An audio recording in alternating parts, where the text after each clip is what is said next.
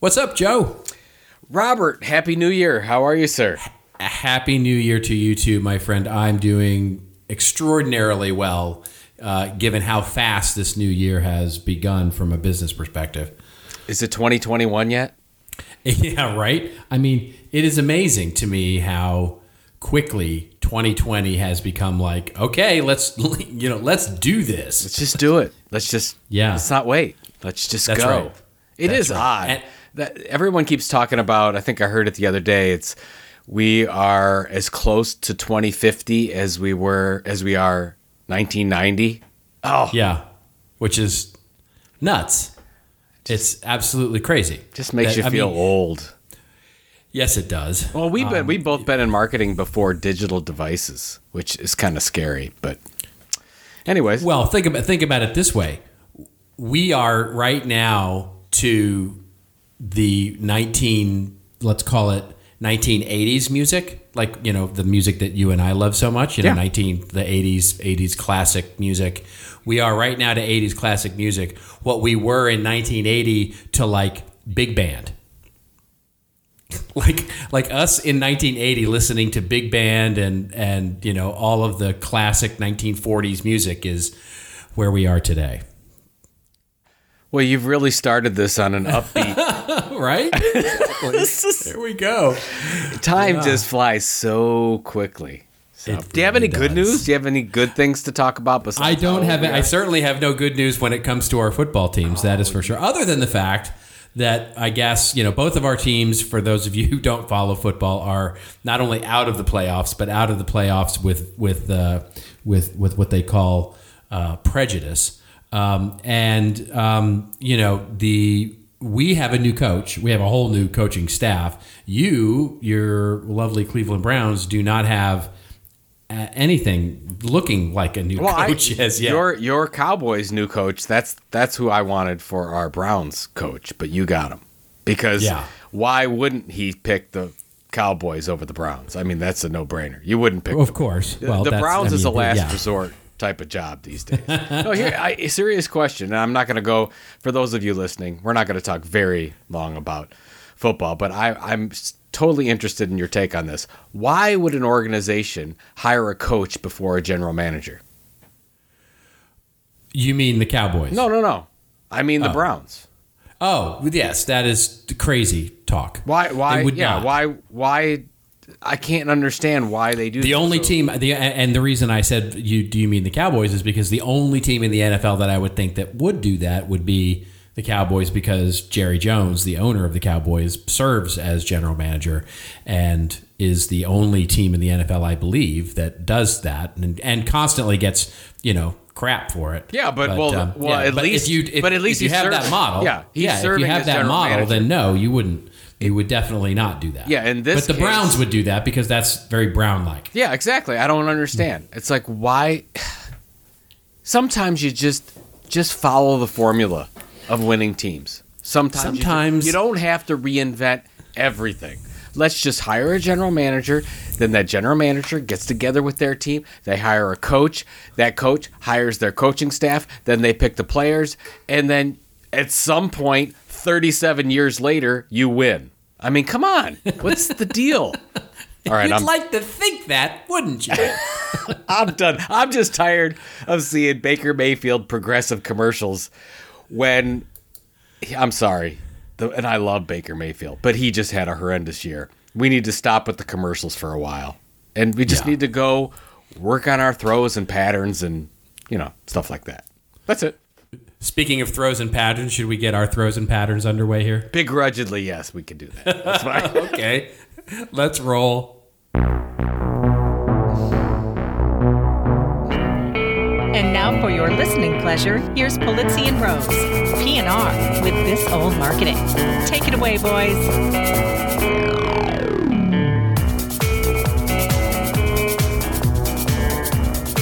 Hello, my friends. This is Robert Rose, and welcome to episode number 225 of PNR's This Old Marketing, recorded Thursday, January 9th, 2019.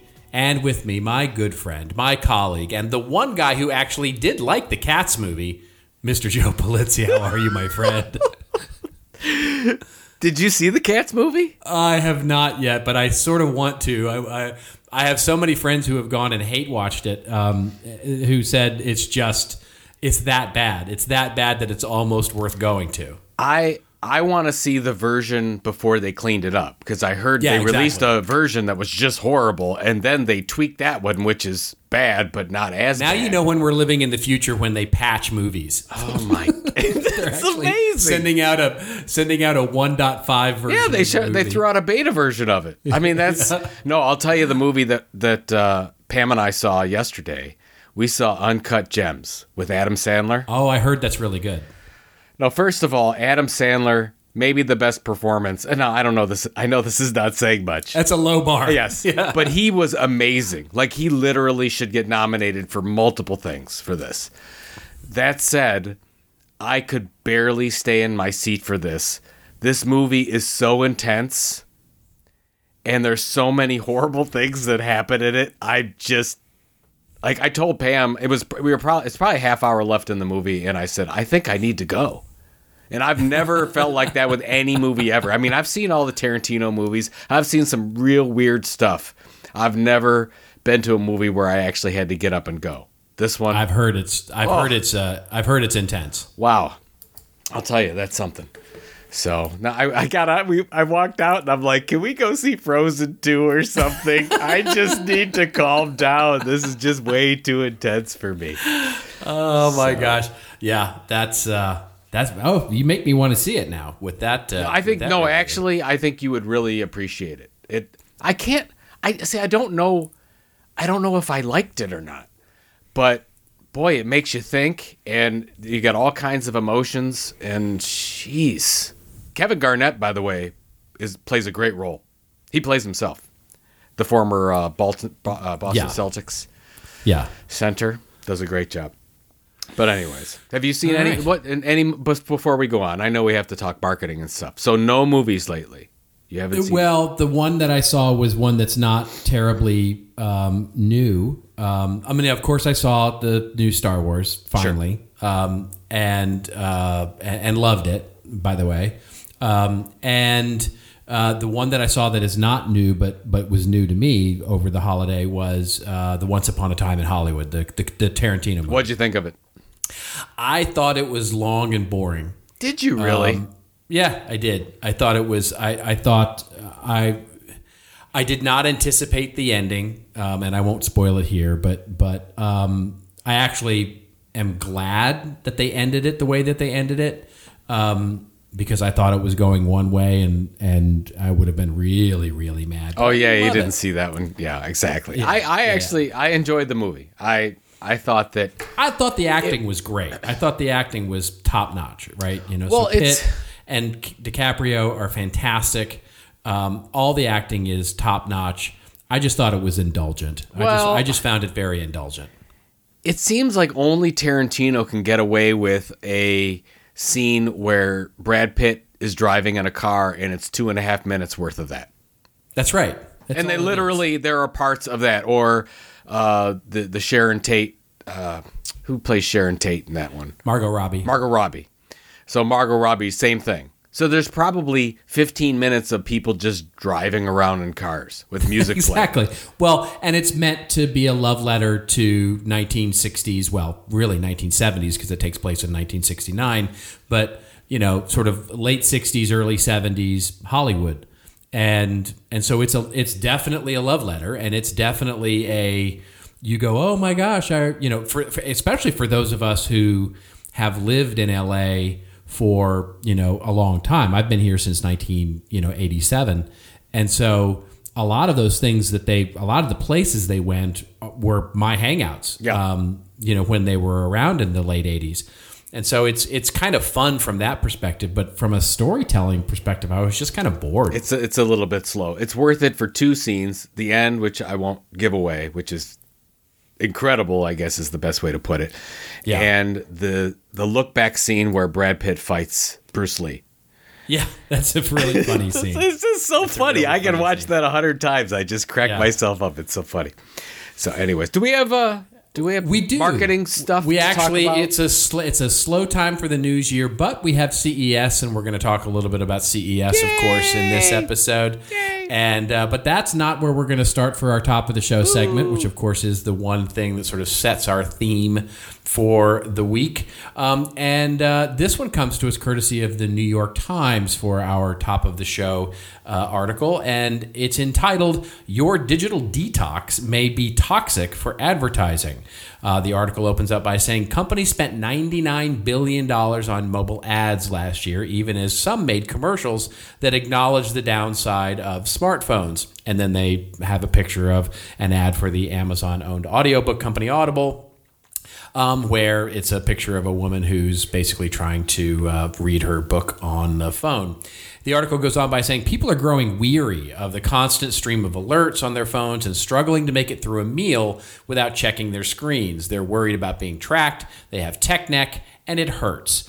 As digital culture moves out of its honeymoon phase, a backlash industry has sprung up with coaches to help people break up with their devices, digital detox camps, and tech diets. Mindful of the new mindfulness, Apple and Google have incorporated screen time monitors into their products.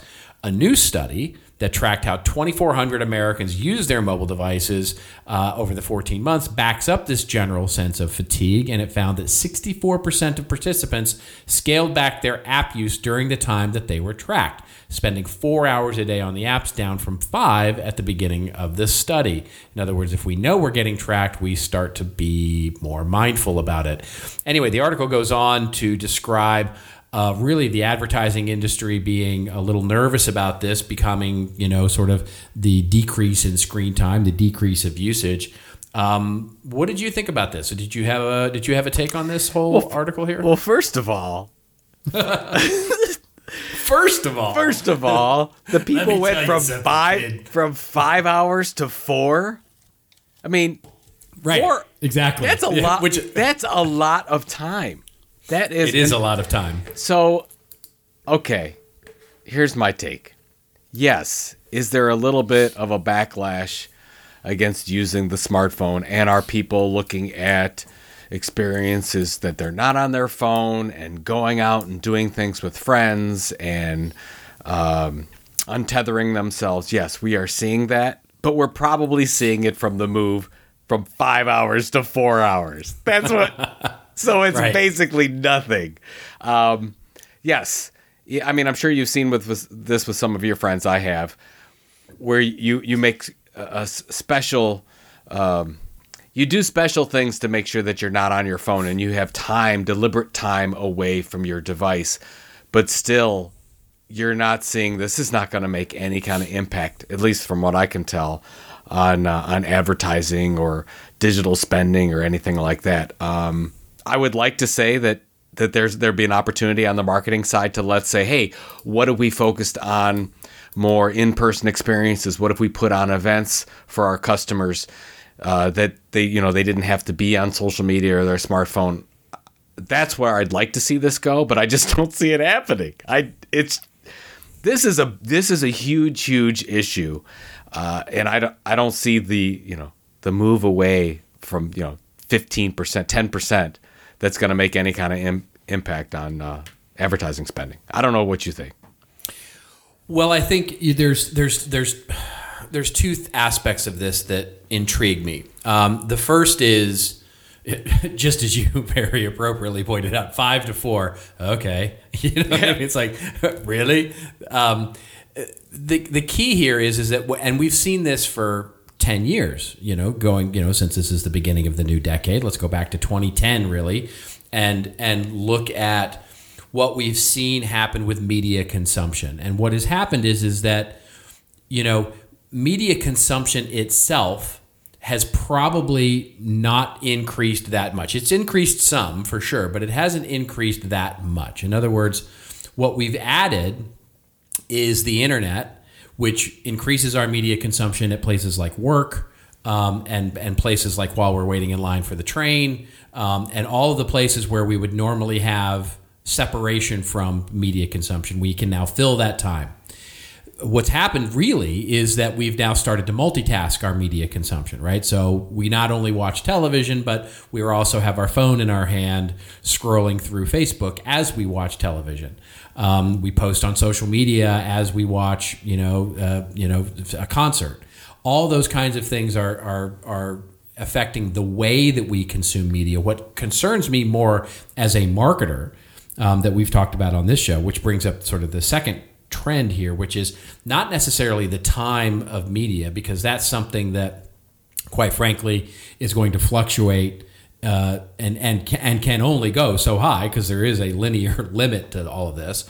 Um, but it's the where we're spending our time.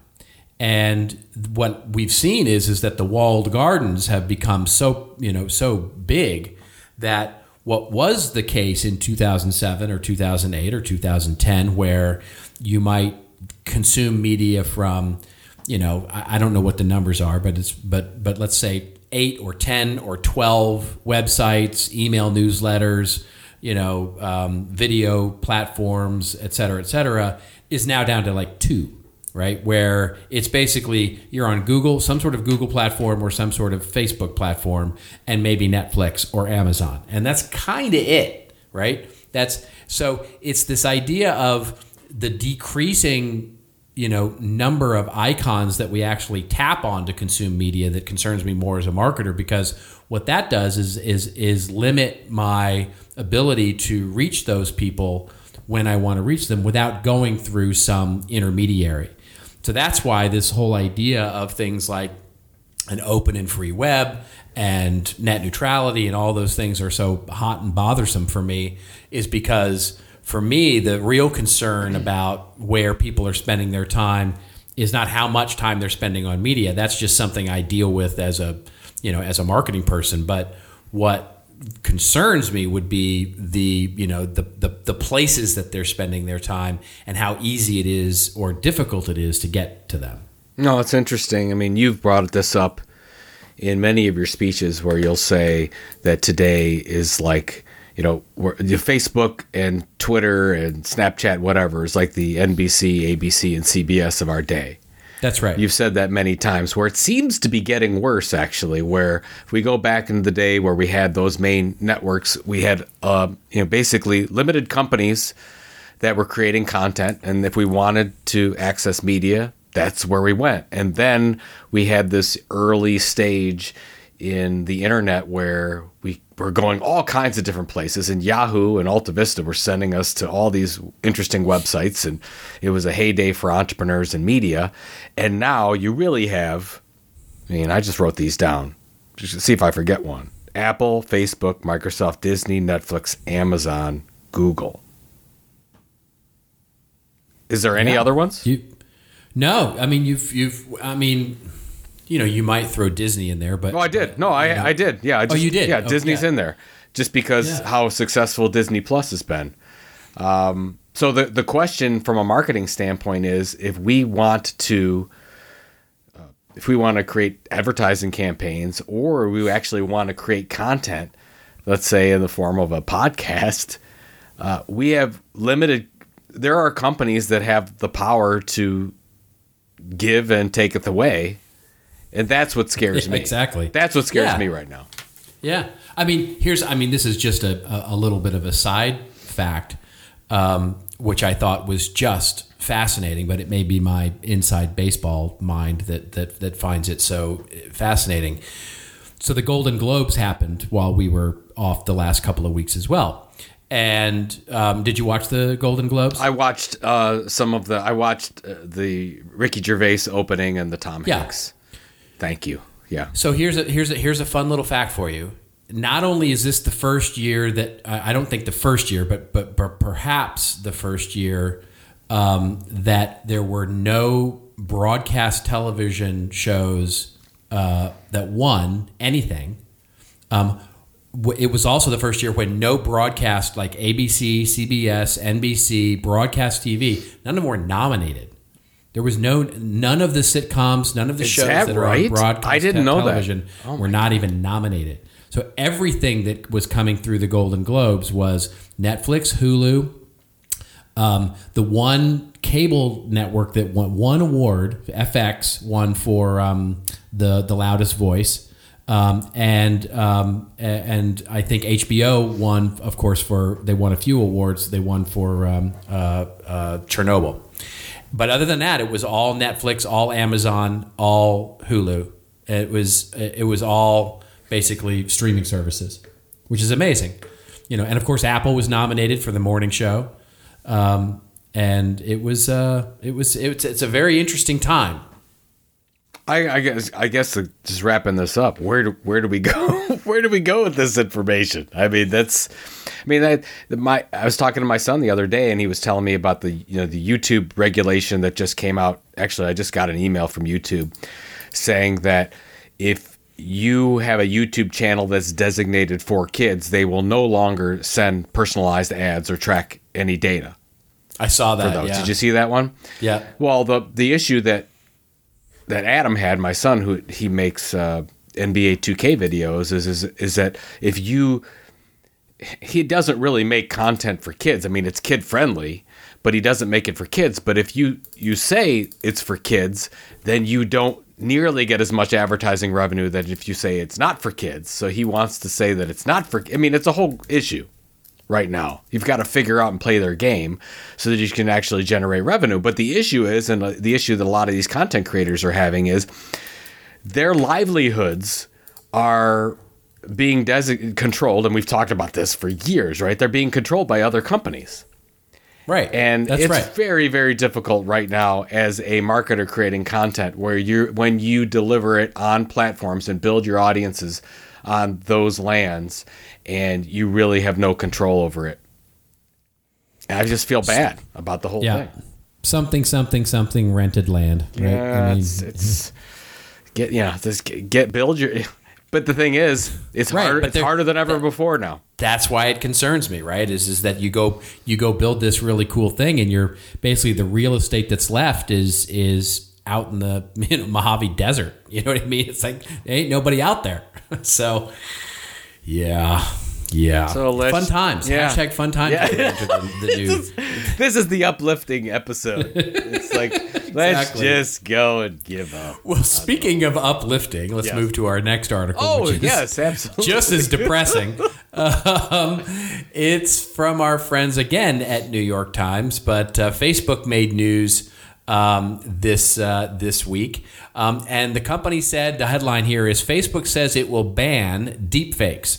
The company said it would remove videos altered by artificial intelligence in ways meant to mislead viewers. The article opens up by saying Facebook says it will ban videos that are heavily manipulated by artificial intelligence, the latest in a string of changes by the company to combat the flow of false information on its site. A company executive said in a blog post late Monday that the social network would remove videos, often called deepfakes, that artificial intelligence has altered in ways that would likely mislead someone into thinking that a subject of the video said words that they did not actually say. Um, but they did not say that they were going to uh, take out shallow fakes or even middle level fakes or fake ads or anything where the content itself is is actually uh, false and misleading. Just the actual artificial intelligence itself. What say you, Mr. Pulizzi, about uh, the Facebook announcement here? I know you're hot on this topic. Yeah, I'm very disappointed with it actually because the first thing when I saw this come up, I thought this was what it was, and I was exactly right. And I I'm usually not right, but I was in this one I was because Right. I thought that it was Facebook coming out with something to sort of uh, make peace with uh, the legislators looking at them and all the lawsuits and what Facebook happened to Facebook in 2016. So they came out with this and said, okay, uh, we're not going anything uh, manipulated by artificial intelligence and the whole deepfake thing. We're going to make sure that we stop that, but at the same time, they're not doing anything about outright outright lies, things that you know are not true on the platform. And until they deal with that, it's really going to get crazy during election season. And I'm really concerned about it. You know, you and I have talked about this before. Facebook is the most important player in the in election season. They are absolutely the most important one. Even though my sons aren't on Facebook and they don't think anybody's on Facebook. Every I said, I told them, I said, well, everyone with money in the world is on Facebook. so you should start paying attention to this. And what you said before, there's they're, they're allowing what people call cheap fakes or shallow fakes, which is basically just deceptive content that will continue. Uh, and they'll make claims about uh, they don't want to uh, cut down on free speech and things, but there are ways to do this where there are outright lies happening, and we've seen this happen in political campaigns, and they're not doing anything about it. And um, the other thing is, is that it seems like the system they have in place before they, in the the article talks about this, when they say they're going to take down a deep fake or they have a system to take this down, usually it's already gone viral before it's taken down. So the damage right. is generally yeah, it's done. done. I don't know. What do you, I wish they would have come out with more. I don't know if they will. I'm anticipating that there's going to be something else in three months and something else maybe you know in September, right before election season, where they'll they'll start to clamp down more on this. But I don't know. I don't know. Yeah. You know, so there is, I mean, there's so much here that's going to happen over the next 12 months. At, well, let's call it 11 months um, as we get closer to electing or re-electing a president. Um, that is going to, uh, like you say, it's going to get really messy um, over the next six months, seven seven months here as we get into the heat uh, of the of the campaign as it pertains to all these platforms, what I'm hopeful for, you know, one of the things that I've discovered, I guess, um, in doing research around trust and privacy and, and, and all that kind of thing was, you know, there was a time in this country in the late 1800s where yellow journalism and newspapers were allowed to run amok, and they weren't really held to any um, standards. Um, and so it was a time when the democratized media really, you know, you anybody with a printing press could basically print a newspaper.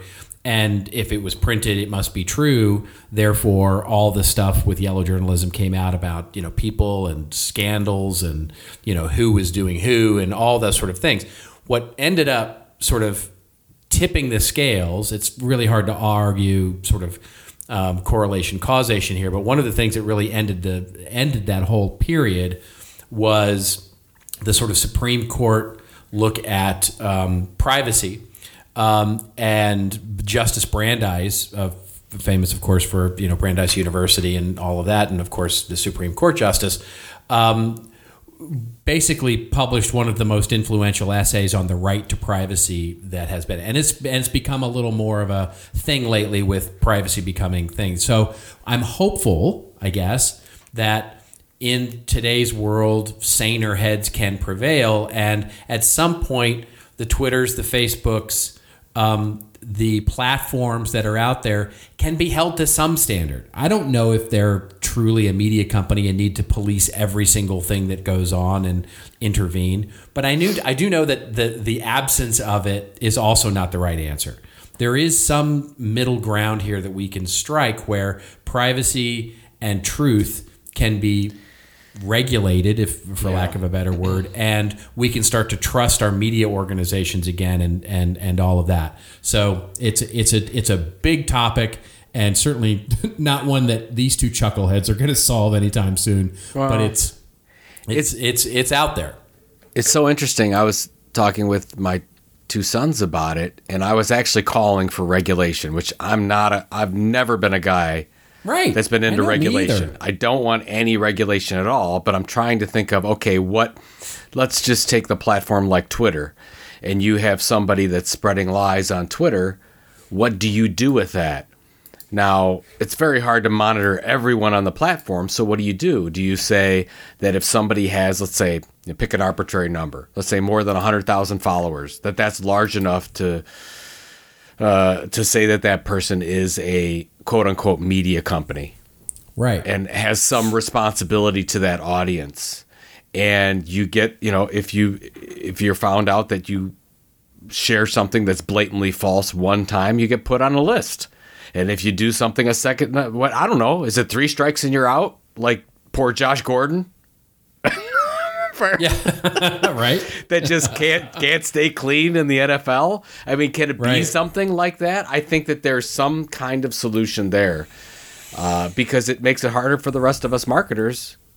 You know, when when when you have truthful content and you're trying to build an audience, and then all around you there's lies and deep fakes and shallow fakes and, che- and I mean, how what, how do you deal with this? Somebody has to regulate something, and it has to be more than what Facebook just did, coming to the table. That's right.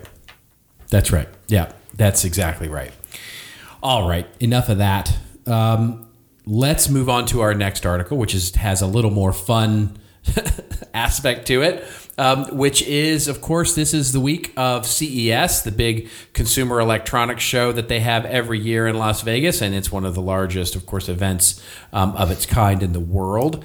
Um, and it's known for a lot of things gadgets and robots and 3D printing and all sorts of things. But marketers come to that uh, conference with a lot of questions, and so they'll show uh, the, the posts that we'll link to in the uh, show notes will be from marketingweek.com and an article by Tom Goodwin, the um, guy out there on LinkedIn who talks a lot about innovation and stuff. And he said, What are the five questions that marketers um, are thinking about this year as they look at CES? And I thought it was a good one for us to pick a couple of these and talk about a little bit some of the five questions that he chose. Um, and privacy is one of them, which we won't talk about. Um, but um, there's a few other ones here that I thought were interesting, Joan, to get your get your take on. Um, so, for example, uh, what about uh, who? One of the questions is who should we learn from? Who who should we who should we actually be learning from right now in terms of, of marketers? What do you, what do you think about the, well? What do you think about the questions, and what do you think about that one specifically? Well, I think that what when the author talks about this, what I thought was most interesting is he's not talking about the change in technology. He's talking about the change in business models, which Right, you and I have talked about forever. Yeah. Which I think is we we. Of course, in the media side, we've been seeing this forever, and you've got a rave later that I won't give away that's talked about a huge change in a business model for a media company that's just changed everything. But um, I, I don't know. I mean, I, I I think that uh, if you look at, we talked about this in a little bit before about all these technology companies. The, the technology companies that are not just creating new technology, but are building audiences at the same time and are starting to generate revenue in all kinds of different ways, a la, they're all becoming like Disney. They are really Yeah. are all becoming like Disney, where oh, you have a Disney media company. Disney also sells a bunch of products and services. So when I look at this article, I didn't think that there was anything totally enlightening, totally new for 2020, except for the fact that for some reason for the last 10 years this, this has totally slipped by us that the business models for these large technology companies have completely changed and now they're dominating every part of our life that's what i read into it again i don't want to be negative which i am for some reason i'm negative on every one of these articles but that's what i saw i don't know what you saw out of that You know, I see. I see. That's a well. I, I, I'm a, I'm a little more glasses half full, I guess here, but I do see um, what I think is most interesting in, in this question that uh, that the author asks here is the idea of the opportunity here for all of those new business models to really take effect. I mean, one of the things that we often forget about, you know, as marketers because we get so wrapped up in our marketing technology and how people buy and how you know the digital content and you know the web and all the stuff that we talked about here is that we forget that technology has also happened other places as well. You know one of the biggest opportunities that i see these days is how easy it is to get into the product development business these days. You know i saw some statistic which was just amazing to me like 90% of the cost has come out of manufacturing um, which means that if you want, if you, meaning you, Joe, want to make some cool product like a coffee mug or a, you know, or some sort of furniture or some, you know, something that needs to be manufactured, it, it's possible now to, for you to basically have the technology to either think about 3D printing it or to mass produce it at a very, very low cost. So there's all these other technologies that have happened over the last 20 years that have really enabled new business models And what a lot of people have done is taken this technology and sort of applied it to the old business models. And I think what Tom is actually saying here in this article is, is that there's lots of companies like car companies and uh, software companies and all these, you know, it, it happens in technology sooner, I guess. But they're not only enabling some cool new tech, they're enabling a new business model over the top of it. And to me, that's exciting. That's the exciting thing that we can do as marketing people is to think about how do we move our business to a new model, not just a, a new product, but a new, a completely new way of making money. No, it brings to mind um, Tesla specifically, where, of course, you know, you want to buy a Tesla, that's great, fantastic. But at the same time, if you want the Tesla operating system and you want every, all the bells and whistles of the software, you actually have to pay after a free trial. You actually have to pay for Right. it on a monthly basis. And for upgrades. Yeah, so it's interesting where if you look at how so let's take a look at how Ford and General Motors is valued from a price to earnings basis, which is much lower, much much lower than a Tesla. Well, at the same time Tesla and I'm sure they have other revenue streams, but Tesla doesn't just have the revenue stream of somebody paying upfront for their car, which never seems to happen. But somebody will pay upfront just to get a down payment on a car that they won't get for a year. Then they get the car. Then they have to pay a monthly subscription for software. And then who knows what else is coming because we're going to see the fight for media happen inside the car itself, especially when they go self driving. So it's interesting to, to see that happen. So you're you know you're making the connection from a marketing standpoint that we've been talking about for a long time, where why why do you just ha- you, you don't just have to specifically fund your marketing department through traditional budget by selling more products and services and showing your chief marketing officer CEO that you've done a great job. You can drive six, seven, eight different types of revenue as you build an audience and you create media and you do marketing in a smart manner. Um, so that's, I guess, to be positive, to bring it back to you know take some of your glasses, have full mentality. That's the good thing about what's going on right now, because I don't think there's we're not there's not the question as much. uh five years ago, if you'd have brought this stuff up in marketing, they people would have thought you were crazy and you'd That's probably right. get fired. And today, Fun- they're open to it. Yeah, fun fact. Um, I don't know if you meant this or not, but uh, just yesterday, Tesla's market cap um, went higher than Ford's market cap at its peak. So it's Tesla is now as big as Ford Motor Company ever has was. ever been. Yeah, eighty-eight billion dollars now Tesla is worth with its stock price going up over the last couple of weeks. Yeah, it's really So taken yeah, it's taken off. It's amazing. So for all those who are thinking Tesla's like hurting, no, they're not really hurting right now at all. Um, Well, that's Well, and they've really brought the pre-sell. I mean, I can't remember. I don't. I don't have my uh, automotive history down as much as other ones, but I, I think the last time it was done wasn't. Didn't Tucker do it back in the 40s or 50s, where he was trying to pre-sell Tuckers? yeah, Where- that's right. That's the last time I can remember. And you've got Elon Musk coming back and doing the same thing and saying, okay, Yeah. well, let's see what the demand is and we'll sell it up front and then we'll manufacture it. That's right. And Ford is now doing that. By the way, you can you can pre-order the new electric Ford Mustang. So you can they're they're actually taking uh, taking pre-orders for that. So yeah, new ways new ways of of, of of doing business. Any of these other questions sort of strike you as as really interesting for marketers? No, the, the only thing that I wrote down that I thought was interesting, and the author talks about this, is you've got 5G, you've got uh, eight, what is it, 8K television, and what the uh, what the author talks about is it seems like advertising in itself hasn't been innovating at the same rate as technology because we're just taking regular old advertising and throwing it into new pipes. Yeah. And I think what what the author is challenging marketers with is, wow, you have all this wonderful new technology and you're doing the same old things with it. And which is, by the way, human nature, right? I Yeah. mean, you've heard you've heard me say this a million times during uh, our workshops when we talk about, um, you know, the the the fact that we tend to bring as new technologies come in, we tend to bring our old lenses to it, right? So when the first thing we did when we invented television, we turned the cameras around and filmed radio plays, right? When you know when we when the first thing we did when we invented the internet was we looked at it like digital and electronic publishing. And so you had above the fold and below the fold. We still call it page views. You know we we, we apply the the the old lenses to it um, that uh, that we that we that we still have. So it's yeah but but you're right. We haven't evolved at all in terms of being able to um, evolve what we're doing with all of this fantastically new technology there's this interesting thing called content that we could start to be doing, but you know, uh, you know, it, what's and I I totally get why. I mean, the one challenge that a lot of people listening to this know, you know, I released my novel, The Will to Die, on podcast platforms just to try something different, do something new.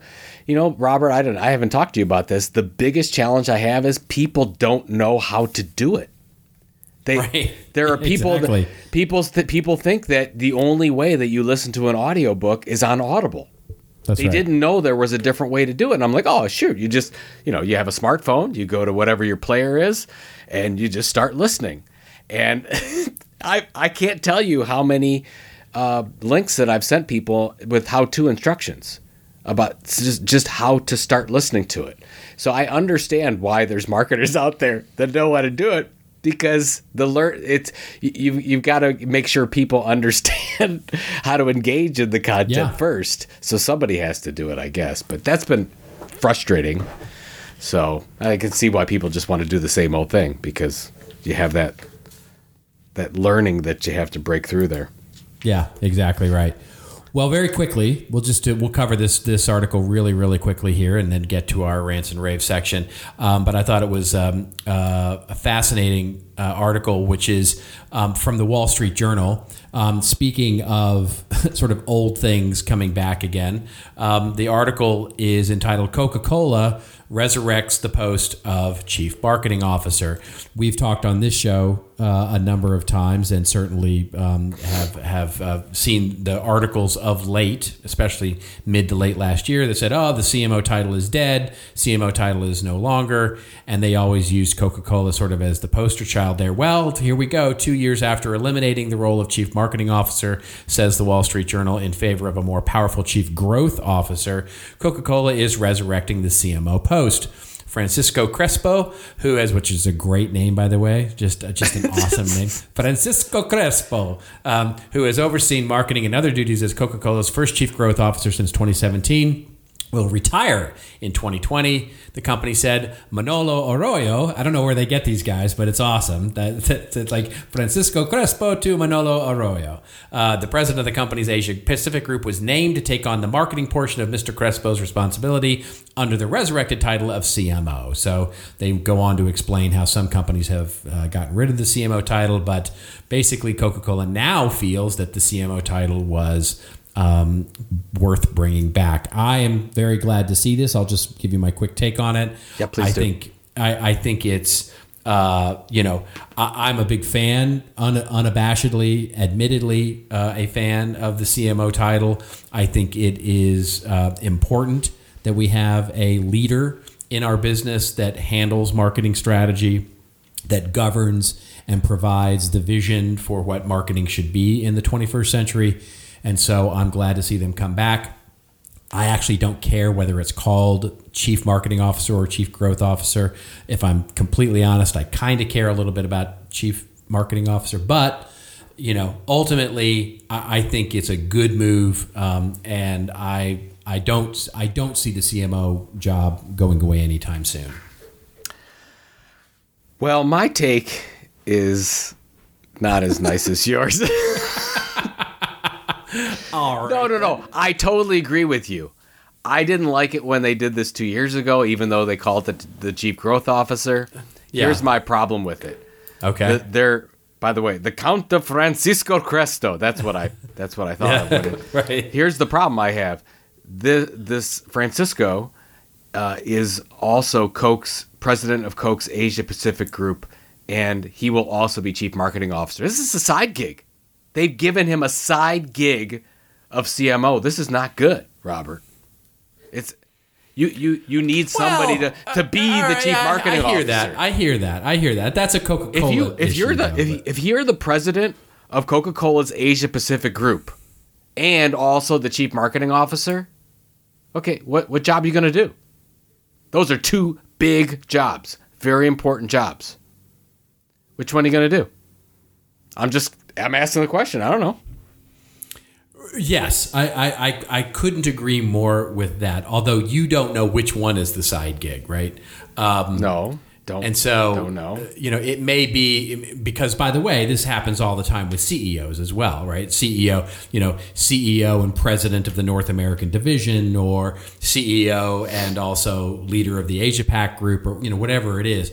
This happens at all the C level uh, where they, wherever they come from, and it may be, quite frankly, that he is managing Asia Pac as a you know as a, as a as a side gig until they get somebody in there, or that he's got a, a lieutenant um, who's great at, uh, at their job. So uh, you know, I don't put too much Okay, credence I- into the into the specifics of that, but but I hear what you're saying. I Yes. hear what you're saying. Yes, is that but- the CMO job is worth its own hundred percent resource. That's ex- exactly right. You and I have been in, in the corporate environment long enough to know that when somebody leaves and retires and they split off roles, which is, which is what they did, they took that CMO role, which was out of the chief growth, growth officer role, and they gave it to this new guy that's running Asia Pacific, and that's a bolt on.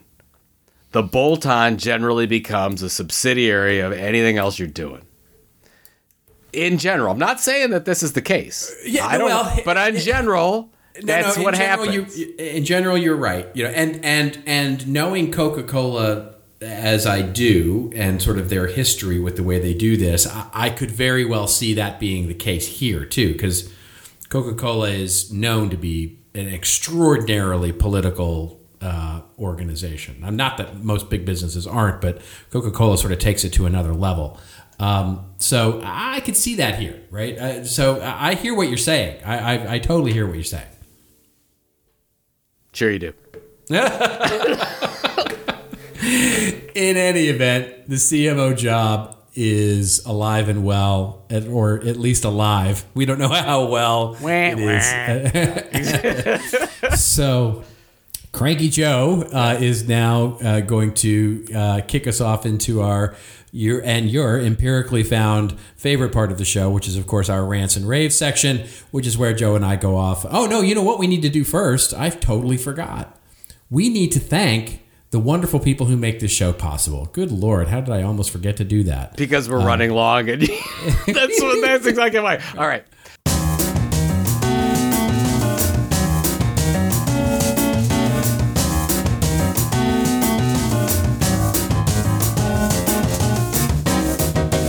Uh, Content Tech Summit is happening it's again. here. It's, It's it- coming it's up. coming up. It's coming up. San Diego, April 20th to 22nd, 2020. Again, a lot of twos. April 20th to 22nd, 2020. Register now at contenttechsummit.com.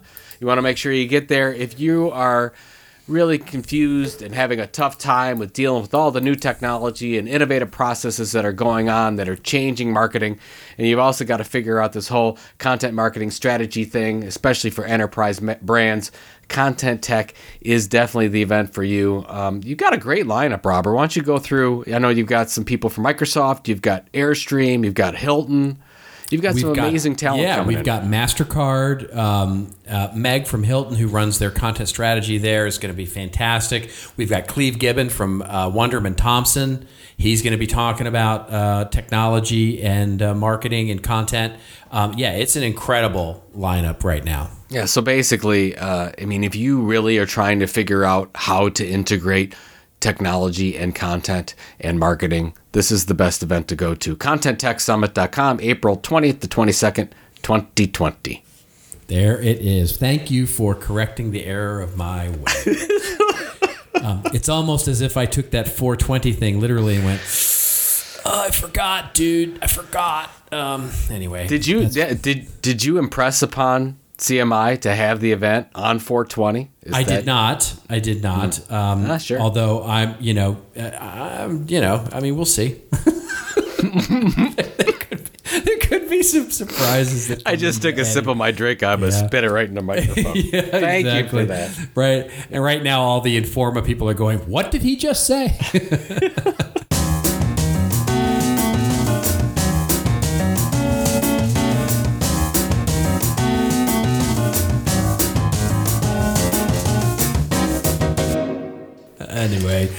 Um, now it is time, folks, for your favorite part of the show. It is our rants and rave section when Joe and I go off on a little bit of a rant or a little bit of a rave over something that makes us cranky, like Joe is today, um, or makes us feel really, really good, like we've just taken a little 420.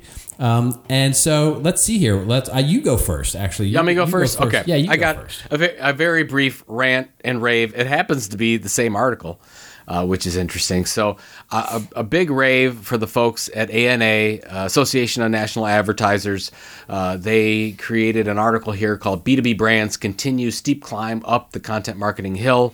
Uh, they were nice enough to interview me for this. This is uh, John Obrick actually wrote this article, and I've known John for years since he was at B2B Magazine and a bunch of other publications. So, and it's actually a really good sort of history of how we got here in B2B content marketing. Um, and there's a lot of smart people. And Matt Preschern's in this article too. Do you remember, friend of CMI, uh, Robert and uh, we it goes through a lot of research, uh, some research from CMI MarketingProfs as well, talking about why things aren't working. Like, for example, you know, three reasons why B2B marketers don't do well with content marketing is one, much of their content is not compelling or differentiated. Two, content marketing is too often campaign driven. Three, companies dabble rather than commit for the long run. So it's a really good article. We'll put it in the show notes. Uh, so make sure you get a read at that. My so that's my rave. My rant is so I get an email from John. By the way, I love all the people at ANA. I got nothing bad to say about it, but I got two emails from them to let to let me know that the article was ready. So Robert, I go in to click on it, and of course I can't read it because I got to sign up, which they told me I had to sign up. So you've got to I had to give all kinds of information, more than if I was filling out a credit card application to get access to this site. Uh, it wasn't really that bad. I'm exaggerating, but um, it. I I would like to see the folks at ANA uh, maybe not ask for as much information. Maybe do what the New York Times does, where they'll they'll ask for, you know, your name and email address to start with, and then as you want more content, they ask for a little bit more. And so the the learning here for marketers if you have gated a gated site and you have some kind of a subscription service to your content, start out small, maybe name, email address to start. And as people start engaging in more content and you build a relationship with them, then you can start asking for more and more things. And you can do that very easily through a marketing automation system, whichever one you would like to use, instead of asking for 17 things up front where you get a lot of, um, you get a lot of, you lose a lot of people through that. So I'd be interested in seeing what the stats are and how many people they lose by uh, by going through. So, but if you want to read this content, I guess you can make the decision whether or not you want to sign up. right for it. exactly So- or yeah give over your give over your and I get it. blood. I I get it. It's tough. I totally get it. It's much Yeah. easier to ask for it all up front. The problem is you just lose a lot of people. well it's it's it's easier for you Uh, Yes. it's easier for you as the marketing person to ask for it all up front but the question you always have to ask yourself is if you've delivered enough value to ask for that amount of data yet and you know you you- it it's an article about you so i mean it couldn't have been more valuable for you you know what i mean and you still paused on it so I'm like, uh, okay, what do I? I'm just going to hazard a guess that, you know, for example, I'm not interested in registering that much information to go read an article about you. So, just to be quite honest, all right, we're just gonna get right off of this topic.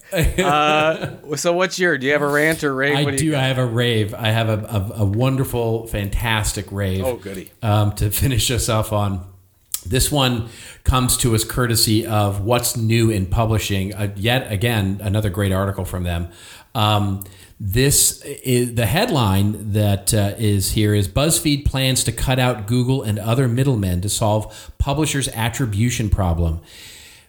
I think they kind of buried the lead here a little bit, but but the the the, the real it's a it's a wonderful article because what it does is goes through um, BuzzFeed and their very sort of chaotic 2019 um, as they started to introduce a lot of new businesses and a lot of new business models. And this just fits right into what we've been talking about the entire show. Um, they talk about their revenue percentages, where they're getting their money from. And basically, the fastest growing here um, is uh, uh, commerce. And we've talked about that many times in this show. They've introduced products, including cookware and cookbooks and all sorts of things. Now that makes up 21% of their overall revenue, up from just 9% two years earlier. So that's more than doubled in the last two years. $425 million uh, in directly attributable transactions. And that number this year is, of course, expected to be a lot bigger one of the things that they so as they go through this, the the thing that they've learned as commerce has grown is that they can actually start to take out some of the middlemen like Google and Facebook and those that are sort of they get in the way of saying, "Hey, I went and had this amazing experience on this content and now I want to buy something related to that content." Well, now I'm going to go do a Google search or go search on Facebook or go search somewhere else and find that, click on an ad, and then bring me to that thing. They could remove that middleman that basically takes that by basically building in affiliate like links to their own shopping. Um, what they've ostensibly discovered is content marketing, folks. They, they've ostensibly discovered that having owned media and then doing affiliate links to their own um, their own products is actually working um, and that they're actually decreasing their need for advertising and promotional costs as a result of that. I, I, know this sounds like for those of you who have followed content marketing forever, like, well, duh, that's the whole point. Yeah, duh, that's the whole point.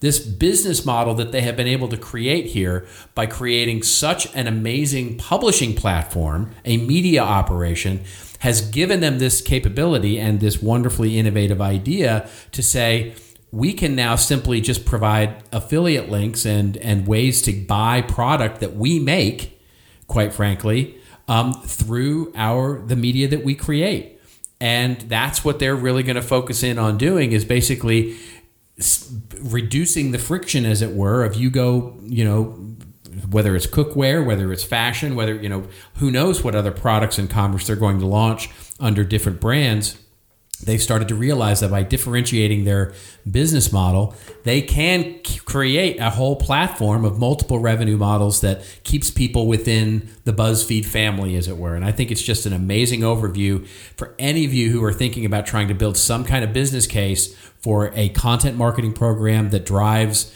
traffic and engage traffic to your e-commerce or other kinds of, of transactional types of shopping here it is. This is like this is them showing you that they've doubled their revenue in the last um, in, in, the last two years. So anyway, I, I, just thought it was an amazing, wonderful case study here. Um, and one that we should all pay attention to. Oh, I lo- absolutely love this case study. Uh, I've seen in some places that they think they're going to double that number again from 425 to almost a billion dollars. Yeah, in the next year. So it's it's going to be interesting when when you're driving the majority of your revenue through selling your own products and services, will you still be called a media company? Right, exactly. I'm just curious. You'd be called Google or Facebook. Yeah. exactly. Yeah, they've really they've really figured it out. We've been talking about this for a long time. They absolutely have figured it out and they're taking the whole content marketing approach and they've been successful with it. And I just absolutely love it and just because they started out as a media company doesn't mean that us marketers can't use this example and say we can do this too. Yeah, they're just doing it in the other. They're doing it in the opposite way that we as product marketers would have done it, right? Which is, you know, we mostly build products and services and then try to build media around it they built media and now they're building products and services around it. It's no different. It's as you have so often said, it's just where does the revenue come from? That's the only difference in, in a media company and a product company these days. Well, it, it, honestly, if you were going to launch a business today, this is exactly the business model I would launch. I would start yeah. exactly the way BuzzFeed did: build an audience first, and then sell products and services once you build that relationship. But yeah, I don't know. Whatever. Yeah. I don't know. I don't know. Whatever. I don't know. Whatever. I don't know. Yeah. I don't know. Um, all right, Mister, where are you this week? What's going on? Uh, where am I? We are here. Uh, we're not doing. I'm actually. uh, we're volunteering for uh, a Billy Joel, Elton John piano. It's not them. but it's like people that are supposed to be like them Okay. play the piano. And this, so I'm very excited about hearing some Billy Joel Elton John music that's not played by Bill and Joel and Elton John, but it's Nice. hopefully be good. So we're gonna be sticking around there. I'm do, I'm believe it or not, uh, my youngest and I are doing a campus visit. We're going to Ohio State Oh my this gosh. weekend. My youngest. That's This is amazing. crazy. Yeah, I'm, now I feel really old. Not for all you know, all the comments we had at the beginning of the show, and now this. So Yeah. no, it's all good. I'm very excited about it. So what do you got going on? Uh, I am prepping for my first business trip of the year next week. I will be in Chicago, uh, visiting the lovely people at the Golden Arches, as it were. Um, the lovely folks at McDonald's. I'm going in and, and working with them a little bit. And then I will be uh, doing another quick trip to San Francisco next week. And so it'll be uh, on the road for me next week. So. Um, and then the following week, uh, I, you know, as we get ready to record our next episode, I will be either just on before or just after seeing you. Um, That's right. I get to, I get to see, um, go to lovely Cleveland. So yeah, Annual, biannual sojourn to the- Cleveland, right. Ohio. So the the travel begins, the work year begins next week for me. I thought you were going to say you're going to McDowell's in Chicago since the new Coming to America is is out Here soon. we go.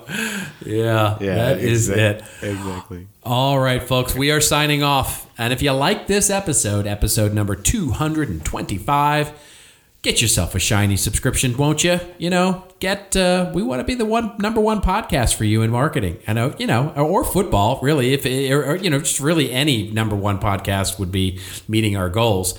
But um, you know, it, it, marketing seems like a good spot, and we need you to do that. So, thank you for all your encouragement. Thank you for all your wonderful show posts. Of course, story ideas, story ideas, story ideas. We need them. We love them. Hashtag us up at this old marketing.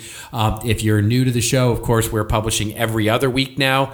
Um, and if you want to get more of Joe or Robert, so Joe, they have a newsletter they can sign up for. I Yep. guess.